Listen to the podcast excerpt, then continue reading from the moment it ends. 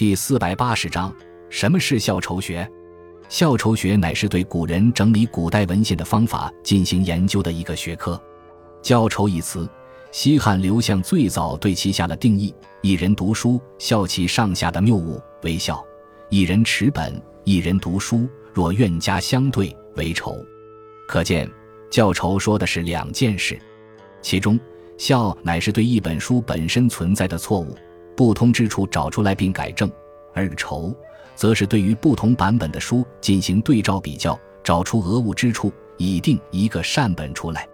宋代教筹又称教刊，郑桥的《通志教筹略》等著作对教刊的原则通例做了总结，并将教筹的内容拓展为论述、收藏、整理、经营管理图书的理论与方法，奠定了传统校筹学的基础。到清代，伴随着考据学的极大兴盛。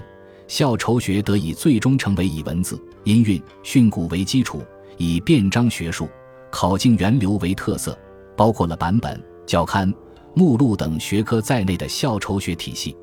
其涉及古籍分类、文字教刊、版本考证、史实考定、目录编纂等古籍整理的各个方面。